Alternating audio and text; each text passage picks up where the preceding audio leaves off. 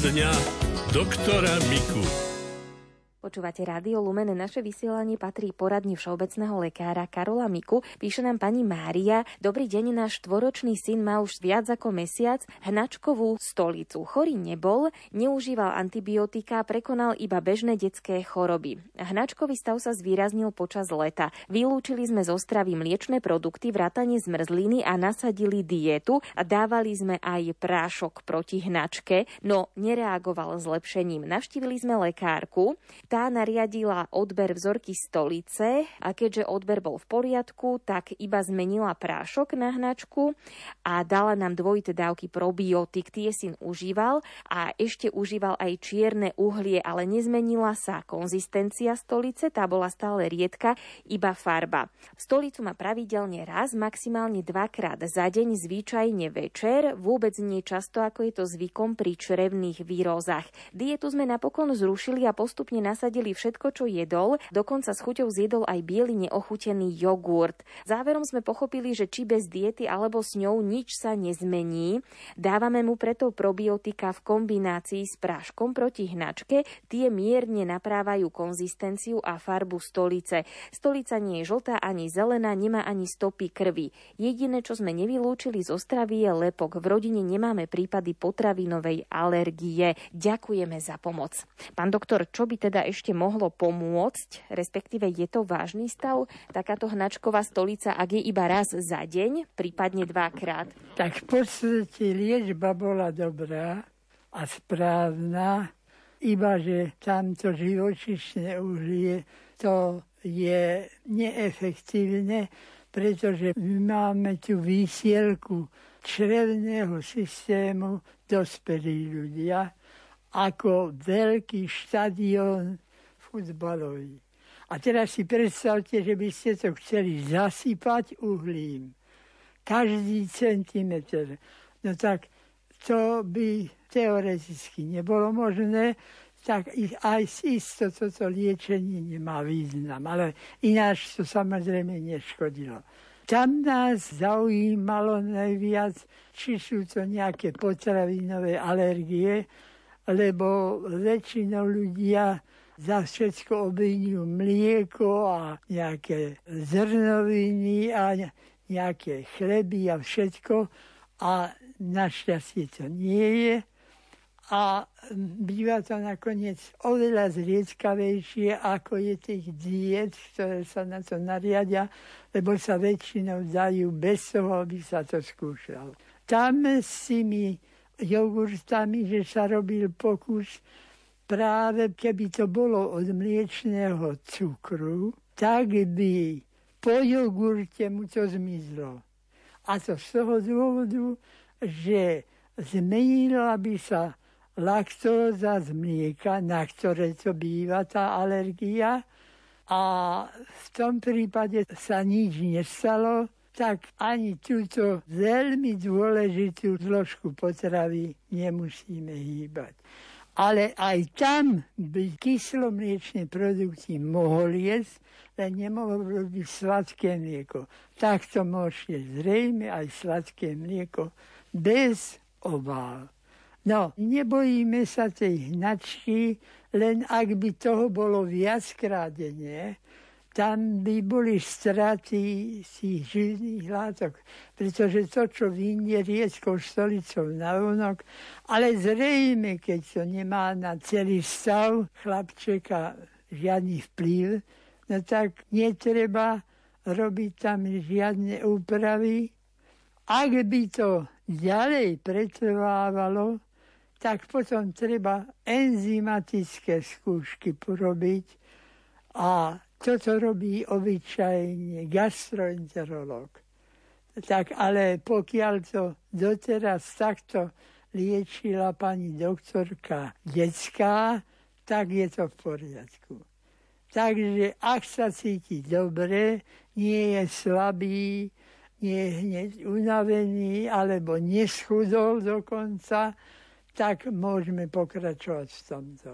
A malo by to prejsť.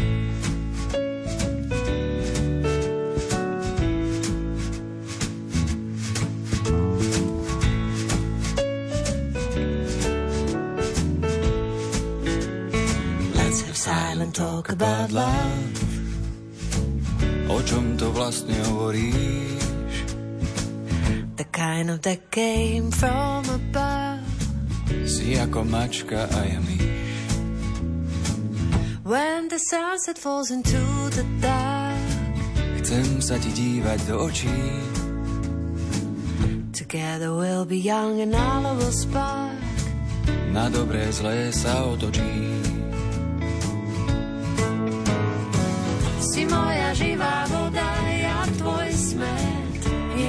Možno stačí nemyslieť. Si krásny obraz, ja tvoj pevný rám. Lepšie žiť s láskou, ako zomrieť sám. Let's have silent talk about love. O čom to vlastne hovoríš?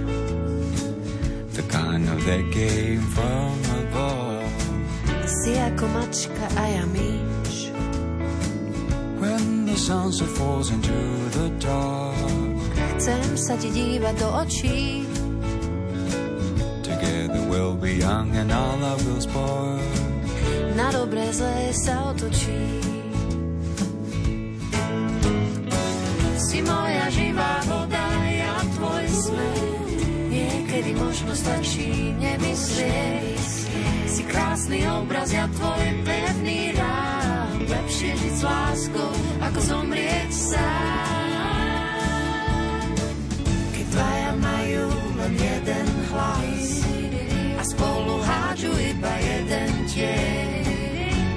Prišla láska, zastal čas. na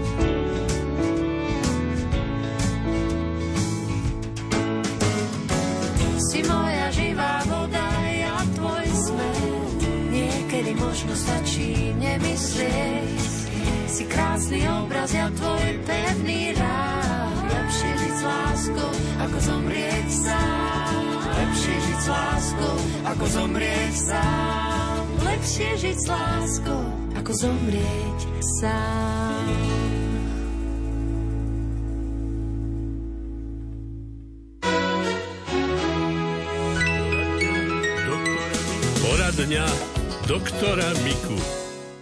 Dobrý deň. Po nedávnej mozgovej príhode, keď si ľahnem večer, ma veľmi trápia krče na ľavej nohe. Nemôžem spať. Beriem lieky na riedenie krvi a na cholesterol a tiež vitamínové doplnky. Napriek tomu sú záchvaty veľmi silné od špičky chodidla až po bedrový klb. Prosím, poradte mi. No a tie bolesti predtým nebývali? To poslucháčka neuvádza, ale zrejme nie. Začali sa až po tej mozgovej príhode. Tak to ložisko samozrejme mozgu ostáva a spraví sa z toho taká jazvička, čo môže byť príčinou ďalších takých vzruchov a tam sa dá odstrániť tá bolesť väčšinou centrálne pôsobiacimi liekami, lebo tam treba v zrode tých dráždení senzitívnych v mozgu, aby sa to utlmilo. Niečo proti tomu sa nedá robiť, okrem výživy tej nervovej tkane a mozgových buniek. A to je väčšinou, keď sa užíva dostatok prírodného vitamínu B, B-komplex. Prečo prírodného? Tie tabletky, ktoré sú vo vitamíne B-komplexe, tie sú perfektné. Ibaže nie sú tam enzymy, ktoré tieto jednotlivé vitamíny dovedú až do tej bunky. No keď to užívame povedzme v droždi, v kvasniciach, tak tam tie vitamíny sú a neodchádza nič. Ak to dáme len v tom vitamíne, ktorý je, tak povediať, sterilizovaný od týchto enzýmov, lebo tá výroba neposkytuje súčasné podávanie tam aj toho enzýmu, tak v tom prípade sa nedá nič robiť, len užívať to v tej forme, kde sa to nachádza. No a nie len v tých kvasniciach, hoci tam je to komplexne, ale aj v orechoch, v celodrných cereáliách a prakticky aj v mnohých mliečných výrobkoch a podobne, ale nie je to už v takej koncentrácii, ako sa nachádza práve v tých orechoch a podobne. Ďakujeme teda veľmi pekne. Pán doktor Mika, mám 85 rokov, cítim sa na môj vek celkom dobre, potvrdil to aj môj lekár po preventívnej prehliadke, ešte sa aj bicyklujem. Zrazu som však zbadala, že pri chôdzi ako by som sa trochu potácala. Dá sa tomu nejako pomôcť? Pýta sa Hela z Popradu. Toto je zapričinené statoakustickým aparátom v strebnom uchu. A toto zase je spôsobené, že je v tom slímáčiku ušnom a hlavne v tých telieskách statoakustických tam je zlé prekrvenie v tých koncových, najtenších cievkach. Toto sa dá zväčšovať ten prietok z preparátov ginga biloba. Ale toto sa musí užívať mesiace a roky. Čiže ak to začne brať, tak e, zbadá, že sa mu stabilita zlepšuje až o také 2-3 týždne. A potom to musí brať mesiace, možno aj rok a možno aj roky. Takže vyskúšajte, pani posluchačka, veríme, že vám to pomôže. No a ešte posledná dnešná otázka od poslucháča Albína. Dobrý deň, chcem sa spýtať, aké sú najčastejšie poruchy zraku v dôchodkovom veku, ako ich zmierniť, prípadne odstrániť. Tam je viac vecí. Na každé očko robí zle, ak sa na očné pozadie dostáva žiarenie slnečné oko sa bráni tomuto. Už od narodenia, že sa mu stiahne dornička. Ale na točné pozadie predsa len taký záblesk dojde. Taký celkom jednoduchá vec. Na ostré svetlo slnečne nosí tmavé okuliare, ktoré tie lúče neprepustia. Tak to je na takú, ochranu očného pozadia, ktoré keď začne nefungovať, tak robí najväčšie výpady zrakové. No, nakoniec aj obyčajná katarakta, čiže očný zákal je spôsobený prevažne ultrafialovými lúčami. Keby sme od detstva mávali tmavé okuliere a dávali ich aj deťom, tak by toho očného zákalu rozhodne nebolo toľko, ako je hodniec. A najviac očných zákalov je tam, kde je toho ultrafiolového žiarenia najviac a to je vo vyšších polohách. Tak toto je druhá vec. No a tretia vec je, aby tie oči mali dostatok výživy. Tam sú také vitamíny, ktoré majú beta-karotény, a ktoré z nich sú zložené, a teda A vitamín, potravu s ním by mali jesť pravidelne. A to sú tie beta-karotény, napríklad mrkva, marhule, paradajky. No proste tohoto je veľa. Každá listová zelen, teda aj zelené farbivo, keď je, aj každé oranžové, ktoré má beta-karoténa. A čo čučoriedky? Počula som, že tie aj sú vynikajúce. Áno, tam sú ešte aj iné látky, ktoré pôsobia na oči. sa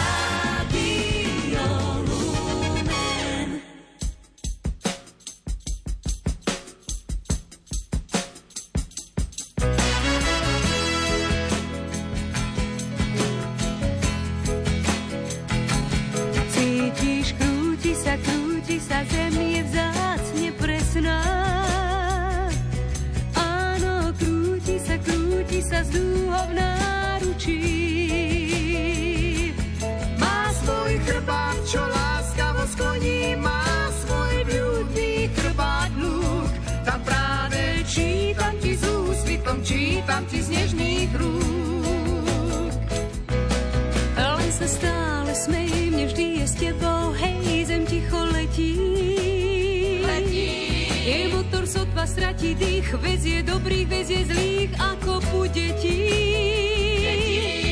Vezie nás dvoch ako pierka bielou ríšou hviezdou, lákavá je tá púť. Mne sa krúti hlava z nej, z teba už som ako kreký prúd. Ja dávno cítim, krúti sa, krúti sa, zem je vzácne presná. Sa s dúhou náručí. Má svoj chrbát, čo láskavo skloní, má svoj vľúdny chrbát blúd. Tam práve čítam ti s úsvitom, čítam ti z nežných rúk. Sen ti čítam z rúk a dúha je už hluk, čo krásne blčí. Ja zrazu stratila som dých, zvonia kvety, a zem mlčí. Vezie nás Boh ako pierka bielou ríšou hviezd, ohlákavá je tá púť. Mne sa krúti hlava z ní i z teba veci ako kretý prúd. Ja dávno cítim, krúti sa, krúti sa, zem je vzácne presná. Áno, krúti sa, krúti sa s dúhou náručí. Svoj chrbát, láskavo skloní, má svoj vľúdny chrbát blúd. Tam práve čítam ti s úsvitom, čítam ti z nežných rúk. Už dávno cítim, krúti sa, krúti sa, zem je vzácne presná. Áno, krúti sa, krúti sa s dúhom náručí. Zo zdravotníctva. Tak ako lekári v iných odboroch, aj slovenskí diabetológovia spolupracujú na medzinárodnej úrovni. To im umožňuje držať krok s vyspelým svetom, ba dokonca v niektorých oblastiach byť aj inšpiráciou. Jednou z možností, ako si vymeniť aktuálne poznatky, sú medzinárodné konferencie. Jedna z nich sa uskutočnila v máji tohto roka. V príspevku redaktorky Márie Čigášovej nám obsah tohto odborného podujatia priblíži prezidentka Slovenskej diabetologickej spoločnosti Viera Doničová. Tak my máme v podstate každý rok, posledný majový týždeň tradične, Slovenský diabetologický kongres. Je to najväčšie odborné podujatie Slovenskej diabetologickej spoločnosti, kde pozývame zahraničných hostí, kde je učené aj nejaké zameranie na také tri vybrané témy. Tento rok sme mali práve ochorenia očí s prednášateľmi za odbor oftalmológie. Potom máme tam možnosť aj takej sociálnej interakcie medzi kolegami, diskusie odbornej, výmene odborných skúseností. No a mali sme tam sekciu zahraničných prednášajúcich kde nám prednášali aj prezidenti Maďarskej diabetologickej spoločnosti, Polskej, Rumunskej diabetologickej spoločnosti. Mali sme tam dokonca tentokrát aj prezidenta International Diabetes Federation, teda Medzinárodnej federácie pre diabetes, pána profesora Švarca z Nemecka ktorý mal tiež úžasnú prednášku o metabolizme a práve o tejto problematike, aké je riziko vzniku diabetu pri konzumácii sladených nápojov. To bola neuveriteľná tabuľka, ktorá aj mňa prekvapila. No a diskutovali sme samozrejme aj o význame tej starostlivosti o diabetických pacientov, čo je práve v takej oblasti záujmu tej medzinárodnej veľmi dôležitej organizácie International Diabetes Federation, ktorá aj chce teraz podporiť v podstate krajiny v tej starostlivosti o diabetikov v zmysle, že každá krajina môže mať nejaký individuálny systém, vlastne ako sú vzdelávaní tí jednotliví zdravotníckí pracovníci, ale aj dobrovoľníci, ktorí robia aktivity týkajúce sa edukácie a liečbe diabetu, aby podporila tie krajiny, ktoré to aj potrebujú a v ktorých je to aj vybudované a aby boli aj možnosti takej spolupráce odbornej, Hovorí sa tomu twin alebo dvojičkový program, kde vy vlastne spolupracujete s diabetologickou spoločnosťou inej krajine a vzájomne si poskytnujete určité výhody každá tá z tej dvojčky, ktoré môže poskytnúť a oni vlastne podporujú takéto medzinárodné spolupráce, aby sa prenášali skúsenosti, vedomosti, aby to pomohlo tým odborníkom, ale aby to pomohlo samozrejme predovšetkým v prvom rade tým pacientom. My by sme s kým mohli dvojičku vytvoriť? No, no, no, to som tiež rozmýšľala. Nám by sa veľmi ľahko vytvárala dvojička s okolitými krajinami, je to blízko. A potom ja som mala takú myšlienku, ktorá sa ale ešte neuskutočnila, že keby sme urobili dvojčku s krajinou, ktorá má veľký problém s diabetom, kde je dokonca výsky diabetu percentuálne u 30 až 40 populácie, keď u nás je u 7% a kde s tým diabetom bojujú už od detského veku, kde napríklad aj výsky diabetu u súrodencov v rodinách v mladom veku, teda u detí v podstate 12-14 ročných je vo zvýšenom výskyte práve z dôvodov tej obezity, nesprávneho stravovania, nedostatku fyzického pohybu. A že by to mohla byť takáto krajina, ktorá je možno finančne dobre situovaná a by sme mohli prepojiť tie možnosti, že by možno mohli zafinancovať nejaký projekt na Slovensku, ktorý by sme využili pre pacientov a možno my by sme im mohli poskytnúť nejaké iné odborné služby, ktoré by vlastne práve pomohli ich pacientom. A ktorý štát by nám mohol byť príkladom, pokiaľ ide o starostlivosť pacientov s diabetom? No, najbližšie jednoznačne Česká republika. Oni idú míľovými krokmi v zmysle tom, že keď príde niečo perspektívne, rozumné, funkčné, účinné. Oni to proste sa snažia presadiť a väčšinou sa im to podarí, lebo pri tej komunikácii aj na úrovni ministerstva a poisťovní zdôvodnia, dajú argumenty, napríklad, jak bol ten program screeningu diabetickej nohy, alebo teraz screeningu diabetickej retinopatie a patria jednoznačne medzi tie prvé krajiny v prvej línii v Európskej únii, ktoré idú dopredu.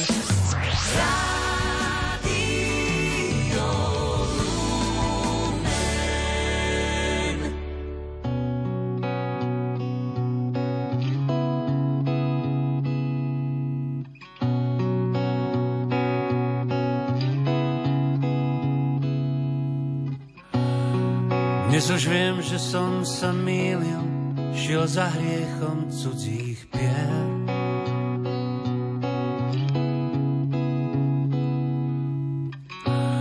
Snívam však, že v jednej chvíli mi vrátiš kľúč od našich dvier.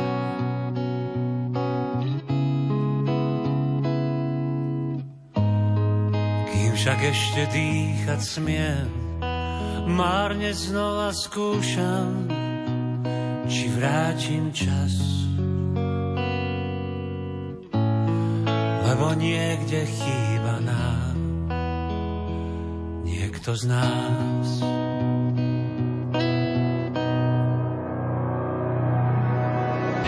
Láska to, čo sa stráca, znova dá sa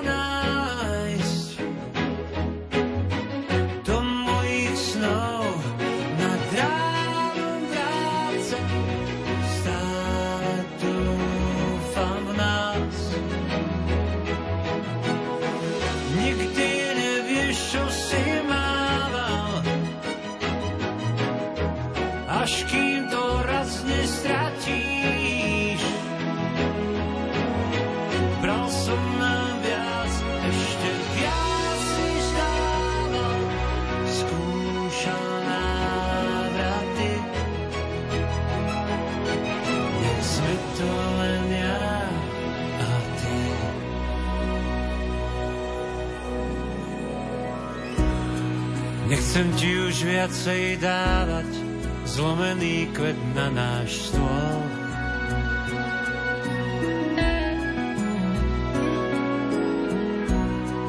Nebola to žiadna sláva, no chcem kráčať za tebou.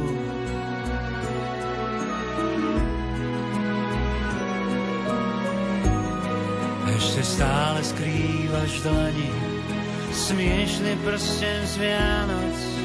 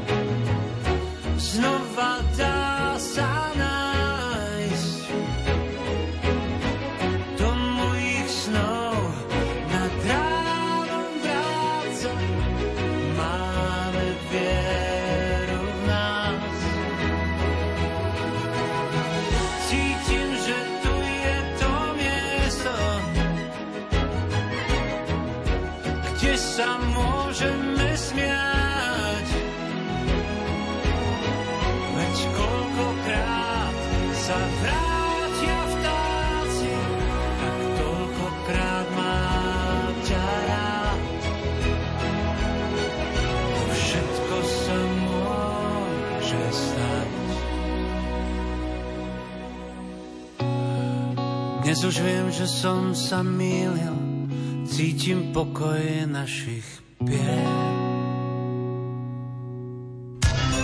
Zo zdravotníctva. Posilniť ochranu v zdravotníckých zariadeniach a prispieť k prevencii infekcií. S takýmto cieľom sa vedenie Univerzitnej nemocnice Bratislava rozhodlo zapojiť do projektu Chránime našich pacientov, očkujeme sa proti chrípke a pripravilo všetkým zamestnancom možnosť zaočkovať sa proti chrípke priamo na pracovisko. pracovisku. Týmto krokom chcú ísť príkladom ostatným zdravotníckým zariadeniam, pacientom ako aj verejnosti. Napriek tomu, že je chrípka často zamieňaná s bežným prechladnutím, ide o nebezpečné a potenciálne smrteľné ochorenie. Očkovaním podľa odborníkov zabránime chrípke, šetríme náklady na jej liečbu a tie sa potom môžu použiť na liečbu iných ochorení. O tejto téme sa redaktor Martin Petráš porozprával s epidemiologičkou Zuzanou Krištúvkovou a infektológom Petrom Sabakom. Prečo je dôležité v tomto období myslieť na chrípku a prečo by mali na ňu myslieť práve zdravotníci? No, zdravotníci by na chrípku mali v prvom rade myslieť kvôli tomu, pretože môžu nakaziť svojich pacientov, ak by trpeli chrípkou, čo je spojené s tým, že ich pacienti, ak by sa jednalo o pacientov z ohrozených skupín, to znamená seniory, pacienti so závažnými pridruženými ochoreniami, napríklad kardiovaskulárnymi alebo respiračnými, tak chrípka pre nich môže znamenať závažné zdravotné komplikácie, dokonca ich môže stať život. A keďže my, zdravotníci, by sme mali urobiť maximum preto, aby sme chránili a zdravie a životy našich pacientov, tak k tomu patrí aj to, aby sme sa dali zaočkovať, aby sme ich zbytočne nevystavovali riziku infekciou chrípky. Pôsobíte na klinike infektológie a geografickej medicíny. Je takéto očkovanie vhodné aj pre imunodeficientných lekárov alebo zdravotnícky personál? Pre imunodeficientných je obzvlášť vhodné, pretože zdravotníci alebo aj pacienti s imunodeficitom sú viac ohrození komplikáciami, ak sa chrípkou nakazia. Čiže pre takýchto ľudí je to obzvlášť vhodné a oni práve patria do tých rizikových skupín, e, u ktorých je očkovanie proti chrípke dôraznejšie odporúčané. Je možné spojiť takúto vakcináciu s vakcináciou proti koronavírusu, prípadne proti invazívnym kmeňom pneumokokov? No, jedná sa všetko o vakcíny, ktoré nie sú živé, čiže je možné ich podávať naraz. Prečo je dôležité, že vôbec vzniklo takéto centrum a prečo je možno dôležité, aby sa zdravotníci dali zaočkovať? Očkovanie zdravotníkov je veľmi dôležité, pretože zdravotnícky pracovník chráni nielen seba, ale aj svoju rodinu a svojich pacientov. Jednak môže infekciu priniesť z práce domov a infikovať všetkých členov rodiny, ale môže aj nakaziť svojich pacientov. A to je oveľa horšie, pretože pacienti sú v nemocnici s inými diagnózami, sú oslabení inou chorobou a naozaj tá chrípka môže vážne im skomplikovať zdravotný stav až ohroziť život. Je vhodné, pokiaľ sa niekto rozhodne dať očkovať paralelne proti chrípke a napríklad proti pneumokokom alebo prípadne proti covidu novou vakcínou? Určite je to veľmi dobré, dá sa to urobiť v jeden deň. Keď prídem k svojmu lekárovi do jedného ramena si dám chrípku a do druhého pneumokoky. Treba však poznamenať, že proti pneumokokom sa očkuje iba raz, tam netreba preočkovávanie, ale proti chrípke sa očkujeme pred každou sezónou chrípkovou, to znamená každú jeseň. Je práve toto to vhodné obdobie pre očkovanie sa? Teraz je to najvhodnejšie obdobie, treba sa očkovať v priebehu oktobra až novembra, lebo viem, že niektoré očkovacie látky prídu vlastne až koncom oktobra na Slovensku, takže stále aj v novembri je čas dať sa zaočkovať, pretože najskôr očakávame chrípkovú epidémiu v priebehu decembra. Tam tam treba počítať, že vytvorenie protilátok po očkovaní trvá zhruba 14 dní. Existujú nejaké relatívne alebo iné kontraindikácie, kedy by sa tí zdravotníci nemali dať očkovať? Určite netreba sa dať očkovať, ak práve mi prebieha nejaké ochorenie infekčné spojené s horúčkou, ale tých kontraindikácií je veľmi málo. Uh-huh. Možno keď som mala v minulosti nejakú reakciu po očkovaní, tak e, vtedy sa treba vystríhať. Bolo by ešte niečo dôležité k tejto veci povedať? Ja by som veľmi odporúčila najmä rizikovým osobám sa dať zaočkovať a to sú e, staršie osoby na 60 rokov, potom tí, ktorí trpia na nejaké chronické ochorenie. Dnes je vedecky dokázané, že po chrípke vzniká viac infarktov a mozgových príhod, pretože vírus spôsobí na vnútornú vysielku cieva, môže spôsobiť ich zápal a podľa toho, ako prebiehala epidémia na južnej pologuli, vieme, že boli veľmi ťažké priebehy chrípok, najmä u detí, preto by som odporúčala dať očkovať aj deti.